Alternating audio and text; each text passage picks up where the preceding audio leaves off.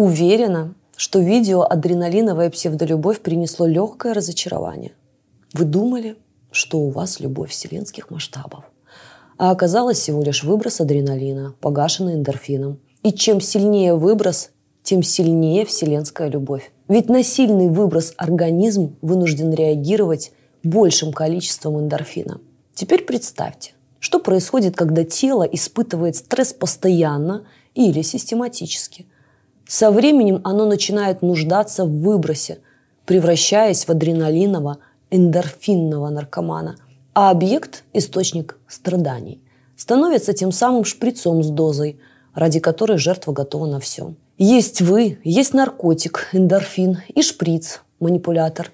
И вы ошибочно полагаете, что только этот шприц способен доставить удовольствие. Звучит жутко, но честно. Давайте изучим механизм спасения от зависимости. 13 шагов – Освобождение от зависимости предполагает несколько этапов. Первое – признание факта зависимости. Перестаньте называть любовью то, что ею не является. С этого момента свои эмоции в отношении мучителя вы называете адреналиновой псевдолюбовью. О себе же говорите не «я люблю его и страдаю», а «я временно зависима, но уже с этим справляюсь». Второе – отказ от дозы – полный отказ от контактов с манипулятором и информационная блокада. Вы перестаете каждые три минуты заходить на его страницу в социальных сетях и интересоваться его жизнью. Эти страницы со страдальческими фото, грустными стихами, песнями и разглагольствованиями о том, как он несчастен, представляют самую большую опасность. Они используются для манипуляции, чтобы вернуть жертву. А если это не получается, в ход идут счастливые фото с третьими лицами и даже с бывшими, о которых вам известно. Еще один способ привлечь внимание – болезнь, вернее ее симуляция. Душераздирающий пост о том, что он болеет, худеет или умирает. Все эти посты – только попытки пробить броню жертвы. Поэтому необходима полная информационная блокада. Удалите его из друзей и заблокируйте везде, где только можно – и перестаньте разводить нюни, приговаривая «я так не могу» и что он подумает. В большинстве случаев он этого даже не заметит. А если и заметит, не беда. Его удаляли сотни раз. Он уже привык. Представьте, что он умер.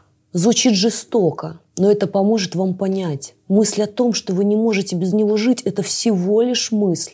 Согласитесь, если бы он умер, вы пострадали бы и стали жить дальше. Уберите все предметы, напоминающие о нем. Подарки, постельное белье, зубную щетку, забытые вещи. Все связанные с ним мелочи, с глаз долой. Если он оставил у вас одежду или документы, запакуйте их и отправьте с курьером. Забытые вещи – частый повод вернуться, а на самом деле способ манипуляции. Третье. Абстинентный синдром. Синдром отмены. Ломка – обязательный этап на пути к свободе – Поэтому перестаньте с ней бороться и просто примите ее как часть пути, как предпосылку счастья. Основные пики обострения, как правило, наблюдаются через 7, 21, 90 дней и 6 месяцев. Таков путь избавления от зависимости, и его придется пройти. Избежать абстинентного синдрома невозможно, можно лишь его минимизировать. Нужно минимизировать. И следующие шаги направлены именно на это – Четвертое. Памятка о личном аде. У психики есть защитный механизм под названием вытеснение. Со временем мы забываем плохое и оставляем в памяти только хорошее. Благодаря этому механизму мы способны пережить даже самое страшное. Но именно им часто пользуются манипуляторы, появляясь через год с рассказами о том, как же все было замечательно. Возьмите лист бумаги и составьте список всех поступков насильника в отношении вас – Пишите подробно, делая акцент на боли. Храните эту памятку и перечитывайте в моменты ломки и деструктивного желания вернуться, которое возникает из-за активации страха одиночества и страха, что лучше не будет. Пятое. Ближний круг. Ваши подруги и общие знакомые, сами того не понимая, могут подвергать вас опасности. Если у вас с бывшим есть общие друзья – Перестаньте с ними контактировать, потому что они рискуют стать инструментом манипуляции в руках поработителя.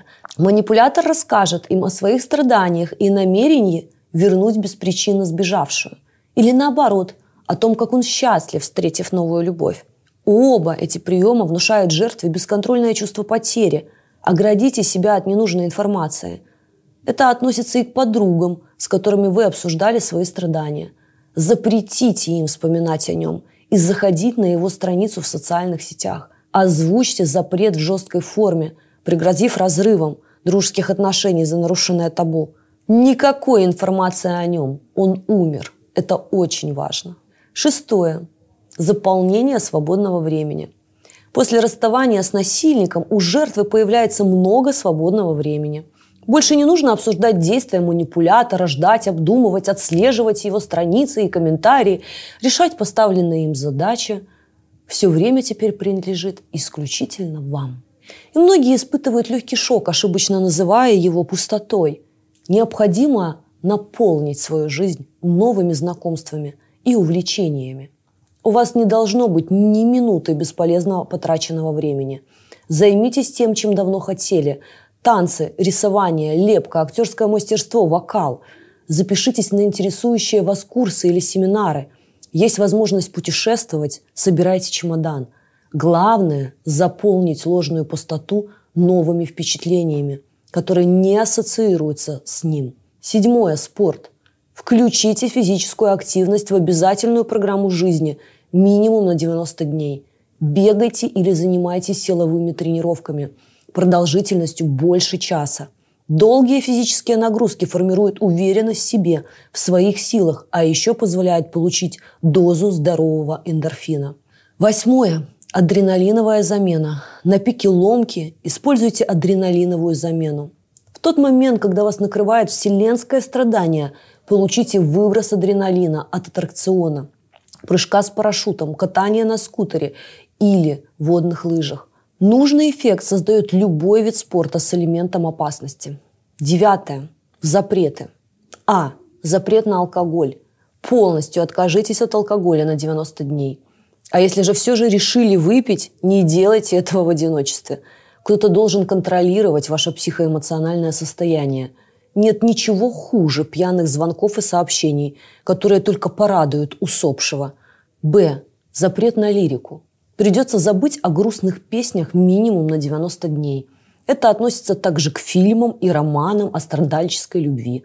Все это трясина, тянущая вниз. Читайте, слушайте и смотрите то, что ведет к свободе. Жить жизнь, грех прощения, код вознаграждения, видео, психологические статьи, книгу – на тему выхода из деструктивных отношений. В. Запрет на посещение памятных мест. Ни при каких обстоятельствах не посещайте места, напоминающие о нем. Скажите «нет» ресторанам, паркам, отелям, кинотеатрам и прочим местам, в которых вы встречались. 10. Запись своих мыслей. Каждый раз, когда начинается мысленный диалог с мучителем, берите и записывайте все, что хотите ему сказать – когда возникает желание объяснить, извиниться, высказаться, пишите на бумаге, не подбирая слов. Почему именно на бумаге? Потому что под влиянием алкоголя или в период обострения ломки текст из электронных заметок легко превращается в отправленное СМС и почтовое сообщение.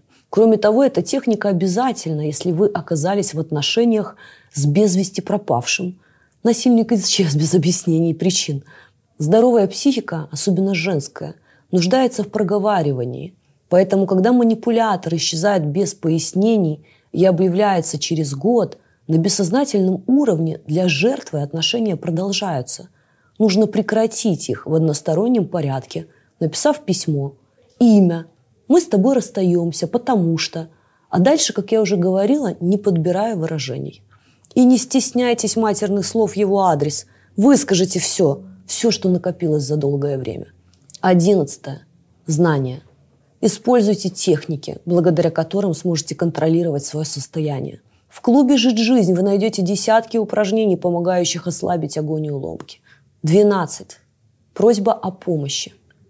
Молитесь, медитируйте, пишите аффирмации, делайте то, во что верите. Просите сил, чтобы освободиться. 13. Общение. Общайтесь с другими мужчинами без сравнения. Важно ходить на дружеские свидания, не стремясь построить серьезные отношения. Новые отношения дадут обезболивание, но не вылечат.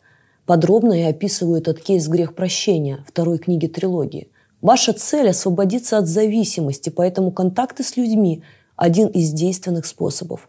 Предвижу вопрос, а потому отвечу сразу. Секс по дружбе возможен, но только если вы действительно этого хотите. Наверное, сторонники строгих правил предадут меня анафеме, но хороший секс – эффективный способ переключения при наличии желания. В то же время создавать новые отношения, пока вы полностью не освободились, я не рекомендую. Каждый день без поработителя – ваш шаг к свободе. Через неделю вы почувствуете, что дышать стало легче. Через 21 день начнете наслаждаться жизнью. Через 90 дней перейдете в состояние «что это было?». Из вашей аптечки исчезнут успокоительное, а из жизни – истерики. Через полгода вы зайдете на страницу бывшего и не поймете, что в нем когда-то нашли. Через год вас будет тошнить от одной мысли о нем. Основа у всех приемов манипуляции одна. Чтобы эмоции зашкаливали, нужна постоянная доза. Если ее нет, вы начинаете видеть реальность. А то, что вы видите сейчас, лишь иллюзия, зазеркалье, мираж, созданный зависимостью. Мы не то, что делали вчера. Мы то, что делаем сегодня. Ваш выбор пройти путь освобождения приведет вас к отношениям, исполненным уважения, доверия, заботы, которые проявляются в действиях. Этот путь сделает вас сильнее и поможет вернуть себе себя. Помните о том, что ваши нравятся и комментарии помогают другим людям увидеть это видео, а это значит, что вы спасаете судьбы. Внимательно прочитайте описание к этому видео – в нем ссылки на другие ролики с интересующими вас темами. Также напомню, что если информация моего канала помогла вам, вы всегда можете поддержать канал и взамен получить подарок. Подробную информацию вы найдете в ссылке под этим видео. Благодарю вас за вас.